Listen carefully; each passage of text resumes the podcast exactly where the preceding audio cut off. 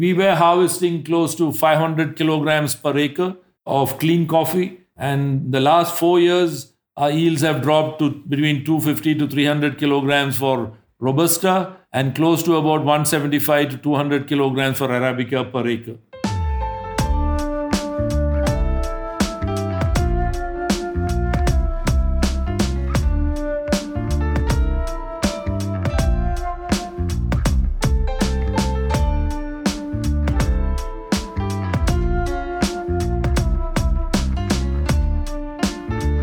Back to the Fifth Wave podcast. I'm Jeffrey Young, editor in chief of Fifth Wave. In this third and final part of our series on the Indian coffee market, we're traveling to Origin to explore what's happening in India's vast and dynamic coffee farm sector. Coffee was first introduced to India in the late 17th century during the heights of colonialism, and throughout the years has developed into a niche commercial industry serving the local population and modest volumes of commodity exports abroad. India is now the sixth largest coffee producer in the world. Today, the majority of Indian coffee is grown in the southern states of Karnataka, Kerala, and Tamil Nadu.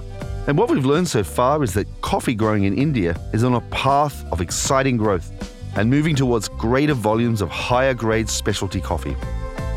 So, in this episode, we're speaking with Ashok and Rohan Kuriyan, Managing Director and Manager of Corporate Affairs, respectively, at Balanoor Plantations, an 1,100 acre estate on the hills of Karnataka outside Bangalore.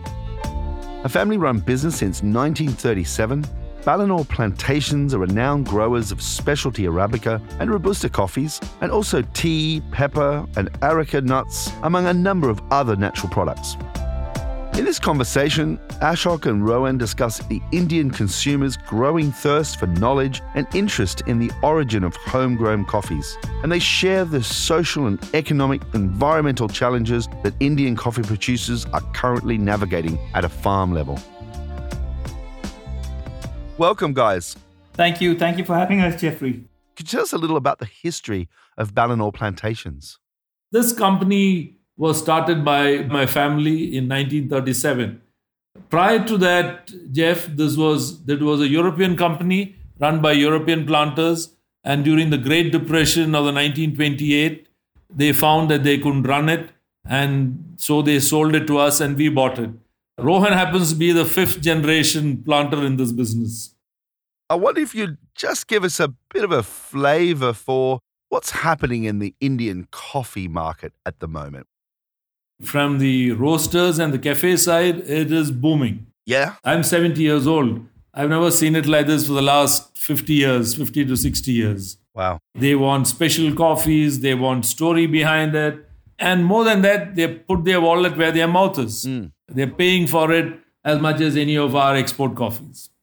I joined the industry in 2010. Uh, and back there, uh, when you go to a cafe, you would sit with your friends and just want to spend time and waste time talking to your friends. You are not too bothered about what the coffee was or where it came from, what goes into the drink.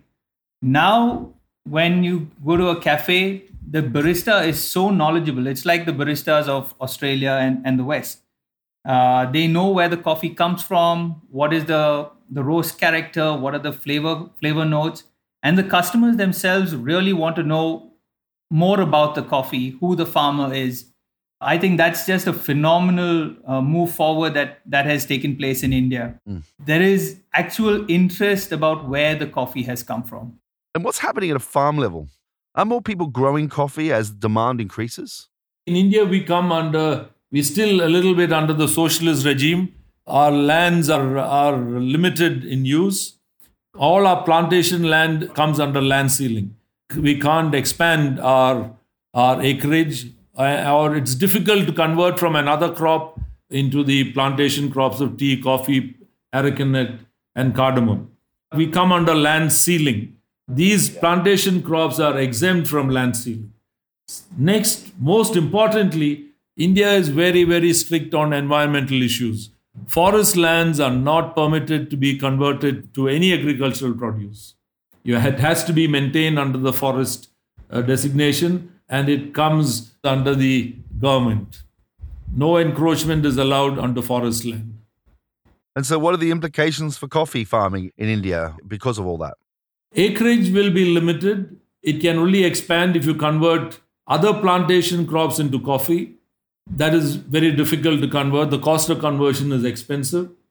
So, the only way out for us is to produce more from the area we have. Mm-hmm.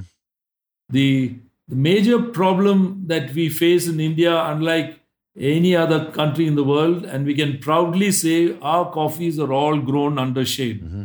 Absolutely environmentally friendly. It's shade grown coffee. It is not by accident. These shade grown coffee is by plan. We have large number of huge shade grown coffees. India is in a very peculiar state right now. Costs are all shooting through the roof, so it's getting harder to manage your coffee estate on a, on a smaller scale which is why I think you will be noticing a lot more farms up for sale uh, coming down the line. Though prices are good right now in the in the international market for arabica and robustas, but the exponential increase in cost of production is uh, just overtaking the, the remunerative coffee prices right mm-hmm. now. Just to add a little bit to it, Jeffrey, it's it's nothing to do with uh, the per kilo price that people are paying. Yeah. But if your yields in the farm keep dropping due to environmental reasons, uh, there's nothing you can do to cover that cost. We were harvesting close to 500 kilograms per acre of clean coffee, and the last four years, our yields have dropped to between 250 to 300 kilograms for Robusta and close to about 175 to 200 kilograms for Arabica per acre. If we get back to our normal production, the prices are good enough, and our buyers, and due to our relationship with them, they're paying us enough price for us to survive and make money and develop. So it sounds like getting the productivity back and, and, making more out of that farm is is the key. That's the challenge. And this is not a greenhouse product, Jeffrey. These are grown in the open. Mm. And what can you do if you get absolutely unseasonal rain? Our normal rainfall is about 120 inches in a year. And if you get 150 inches, you're gone. And coffee needs a little bit of wintering, which means it needs a little drought between in the months of November and December. But if you get rains in the month of November and December, then there's no stress and the next year's productivity comes down. So, climate change or unseasonable weather that seems to be more frequently is a really major concern for, for coffee farmers in India. Is that right? The last three years, we have been battered with excessive rainfall. And we got it from June all the way through our harvest period into the next blossom, which is what my dad was saying. Coffee requires a little bit of stress, so the plant thinks it's going to die uh, and then sends out a lot more fruit for the next year. And we've been getting rain right through. Then, to make things worse, last year we were praying that rains would stop. This year we got our prayers in plenty. We got hit by drought. We had no rainfall from January, uh, February, March, April. Uh, end of April, we got our first rain, uh, which was very, very scattered. So if it rained on our left hand, the right hand had sunshine. And uh, the temperatures as well, uh, Jeffrey. We, we are on a hill. We are not used to very high temperatures. And this year, we recorded temperatures of 38 and 39 degrees. Wow. I mean, the, the force of nature is obviously something that is, is, almost impossible to defeat. But is there anything that coffee farmers in India are, are moving towards? We were looking at being sustainable to get the rains in time. We needed to get blossom showers in, in February and March.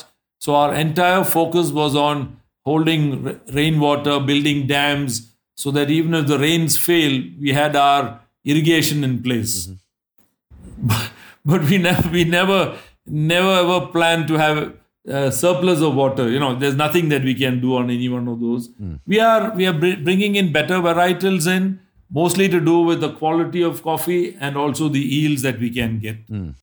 I think Coffee Board is also doing a lot of uh, research with the world of coffee. Uh, they have experimental blocks where they are trying out different varietals from all over the world to see uh, you know drought resistant pest resistant varieties yep. uh, how it would fare in indian climatic conditions but again you know uh, experiments on plants and seeds will take a long time because it might do well in one year and then the next year may not do too well. So the overall time period that they take for uh, an experiment would be anywhere between five to 10 years of it bearing fruit in the field. Yeah. What are some of the sustainability initiatives that you're implementing on your farm? Our main sustainability, like we say, we've broken it down to three labor, crop, and the environment. Now, labor, because even though we have 1.4 billion people, there are very few people coming to work on the farm. Then we want the economies, that is the income per acre that we can get. So we are growing mixed crops in the coffee plantation. We have coffee, timber, and pepper and arecanut. And as far as environmental goes, it is to sustain the environment. And those days when we started off 20, 15, 18 years ago, it was lack of rain. So we started doing rainwater harvesting all along the on the roadsides. We got check dams. In the ravines, we started building up grass and having shrubs so that there's no washout of water. Jeffrey, we are on a hill. We our land may be 40 degrees slope. So any any amount of water which falls on the top will only find its way around to the bottom of the hill. And even if you get 130 inches of rain, that is almost 13 feet of water over your head. Just imagine we're getting that quantum of water. But in in January onwards, there the water quantity on the hill reduces. Mm-hmm. So we our aim was to see that we extend the the rainfall period and the springs on the hill yep and cut down the drought period. So we developed check dams, soil conservation pits, and even trees and shrubs so that the roots would take the water down to the roots. And apart from that is the mixed type of shade we have. We don't have a monoculture, though we have large number of silver oak because that is green wood. Hardwood we don't cut. We have fruits, fruit trees. We have large old Indian traditional trees so that the birds and the bees can thrive on them in the coffee estate.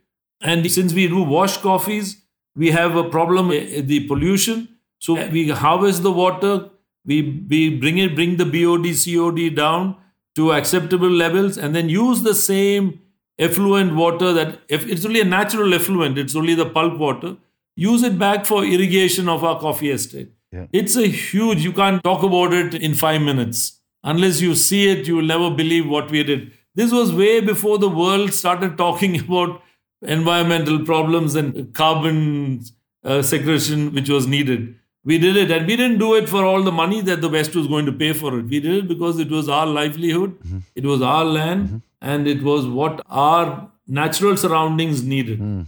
And to add on to that, agriculture is very labor intensive, and we're dependent on unskilled labor. And with the generation of the cities coming in and the workers' children going in for higher education, nobody wants to live on a farm and work on a farm. So, what we had to do was we had to instill a feeling of loyalty in, into our workers. And how do you do that? You do that by upping the standard of living of our workers. If you come to the estate and you look at the labor lines that our workers live in, it's no longer single bedroom houses with no attached bathroom and electricity. These are two bedroom houses, one for the parents, one for the children, a living room, a kitchen, attached bathroom, running water, electricity, you name it, they get it. And we provide free education to our workers' children, we provide free medical facilities. You know, it's tremendous effort that we put in to ensure that the workers who come from the north of India want to come back to us the next year during season time. Coming to the environmental sustainability, India is very strict on no hunting. And we've taken it uh, another step forward. When you are on the estate, you will be working in the coffee field and your neighbor will be a bison. Mm. Uh, last year, in the month of June, July, we had an elephant on the property. Oh. We've started having uh, tiger sightings or leopard sightings on the property. So it's a coffee jungle. It's environment intertwined with business. And coming to the economies of it, well, we're all in a business. We have to make money to survive. So we focus on high yielding, high productive uh, varietals of Arabica and Robustas. We have our own nurseries to prevent pests and diseases from coming in from outside. We don't want to contaminate our environment. We believe in traceability. So we allow our buyers and our friends in the coffee industry to come stay with us over the week, over a weekend, whatever time, time frame they want. They're allowed to walk around the farm, do whatever they want, touch whatever they want, see whatever they want, and certify for themselves that what we are preaching is actually what we are giving them. That is our belief and our vision of sustainability at Balanoor, Jeffrey. Given the fact that India is a coffee producing country as well as an increasingly um, vibrant coffee consuming country, do you find yourselves having a lot of discussions, visits, interactions, negotiations with the coffee shop chains themselves or the large scale roasters? Is there a lot of dialogue um, between yourselves and them? Even before the, the vibrancy in the coffee industry came, we used to encourage our old uh, coffee roasters, traditional roasters, to come and visit us and see what we were doing. They weren't very encouraging. They came to see, get an idea whether the crop is going to be, be high, would you get a better, cheaper product? Yep. But now, in the last years, Rohan has been developing the cafe roasters, the new roasters to come and visit us, see what we are doing, see the processing that we are doing. And every year we get about 10 to 15 people. Yep. We have a very, very dynamic and upcoming company, and they are doing very, very well. They may be the biggest, they may be the leaders right now mm. in the coffee business. Great. I think the whole coffee industry, Jeffrey, is is a very special industry. It's a relationship based industry where the buyers actually care about the well-being of the growers i've not come across an industry like this you know we have some buyers from uh, sweden who certain percentage of profit or sale of coffee they would they would donate back to us for social welfare mm-hmm. where we are able to renovate the old labor houses and uh, install newer ones uh, with state of the art facilities you know it blows my mind at how great an industry we are in. It's a privilege, to be honest with you. Wow. That's absolutely fantastic. Back to the question of this interaction between yourselves and the roasters and the large scale coffee shop owners. What are their requests from you in terms of the expectations on flavor profiles and quality? Till about four, or five years ago, uh, most of the coffee shops were looking at very good, clean, washed Arabicas and washed Robustas. They knew what they wanted on the flavor profiling. Uh, but from then, the, the clientele in India started demanding and asking for something new and something different. They wanted experimental coffees. They wanted uh, coffees that tasted like apples and jackfruit and bananas in the cup. And that's when uh, our roasters and coffee buyers started reaching out to us and saying, Hey, have you seen this experiment? Have you seen that experiment? What are your thoughts on longer fermentation, slower drying. So there's a very good dialogue between us as growers and uh, our, our roaster partners who are then trying to explain to us what we should do. Now, you know, it's very easy for the roaster to say, hey, experiment on this. And if it works, we will buy the coffee. And if it fails, you're stuck with bad coffee. Mm. But we have been very fortunate that our roaster partners, whoever have told us to carry out an experiment, mm whether it succeeds or fails, they say we will take the entire lot. Oh, they are willing to take that risk with us. So, coming to the flavor profiles, uh, we have over the years uh, developed the recipe that we should follow for each variety of coffee that we have. We have about 11 varieties of Arabica that we grow, Jeffrey. Uh, all our Arabicas are varietally sorted, varietally harvested, processed, and set aside. So we know the number of hours of fermentation uh, that each variety has to go through. And then we've been consistently following that recipe after it's been cupped and approved by our Q grade cupper. The roasters who we are dealing with have been telling us try to give us as consistent coffees as possible. And that is something uh, we have been able to do for our partners which is why we've been able to develop this consistent relationship with them. Mm. Where things have started to, to become very interesting is the experimental coffees, where we've started adding uh, yeast to the coffee, we've started drying it under certain leaves, uh, trying to alter the flavor profiles, playing around with longer fermentation, uh, hiding it in the shade, you know, playing hide and seek with the sun, and and just gives you a very complex, fun coffee uh, to drink. And that is where we are right now with regards to the dialogues.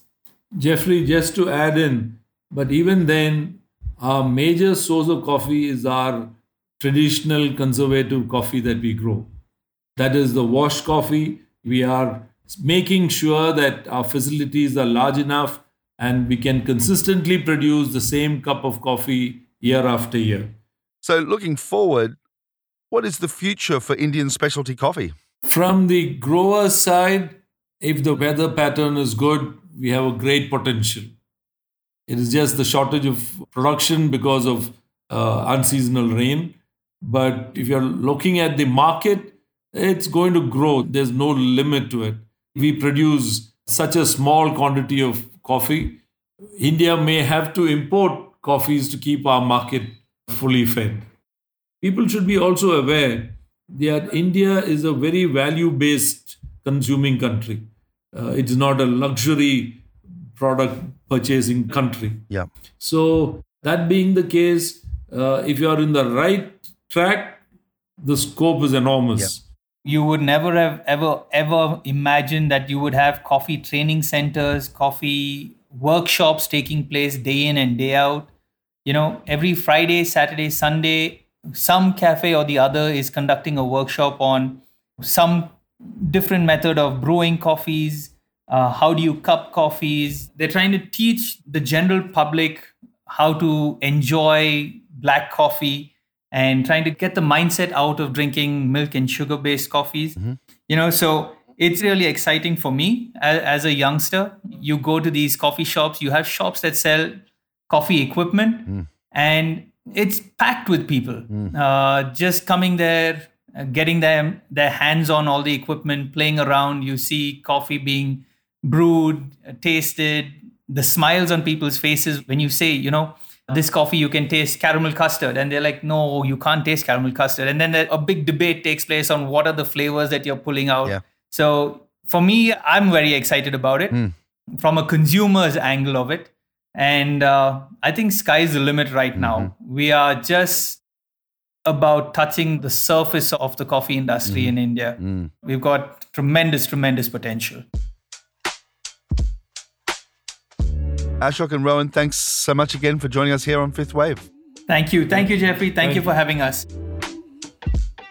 It's clear from our conversation here today and with the other industry leaders we spoke to across the series that there is an immense opportunity for Indian coffee, both mainstream and specialty grade. But the real challenge will lie in production being able to keep up with the rapid pace of demand. And as with other coffee growing regions around the world, Indian farmers are increasingly threatened by changing weather patterns brought on by the climate crisis. Yet, passion, commitment, and the drive to produce world class Indian coffees is so evident. Given the rapid economic growth and burgeoning middle class within the most populous country on the planet, I believe the Indian population's thirst for better coffee and the rest of the world's love affair with Indian coffee is only just beginning and I look forward to a bright future ahead for this vibrant and fascinating market. And that's all for this week's Fifth Wave podcast. Please subscribe to the Fifth Wave wherever you get your podcasts. And if you've enjoyed this show, please recommend us to a friend or colleague. If you want to stay informed, visit worldcoffeeportal.com to get access to all the latest global coffee news, including the weekly coffee dose, our newsletter collecting all the big coffee news stories of the week.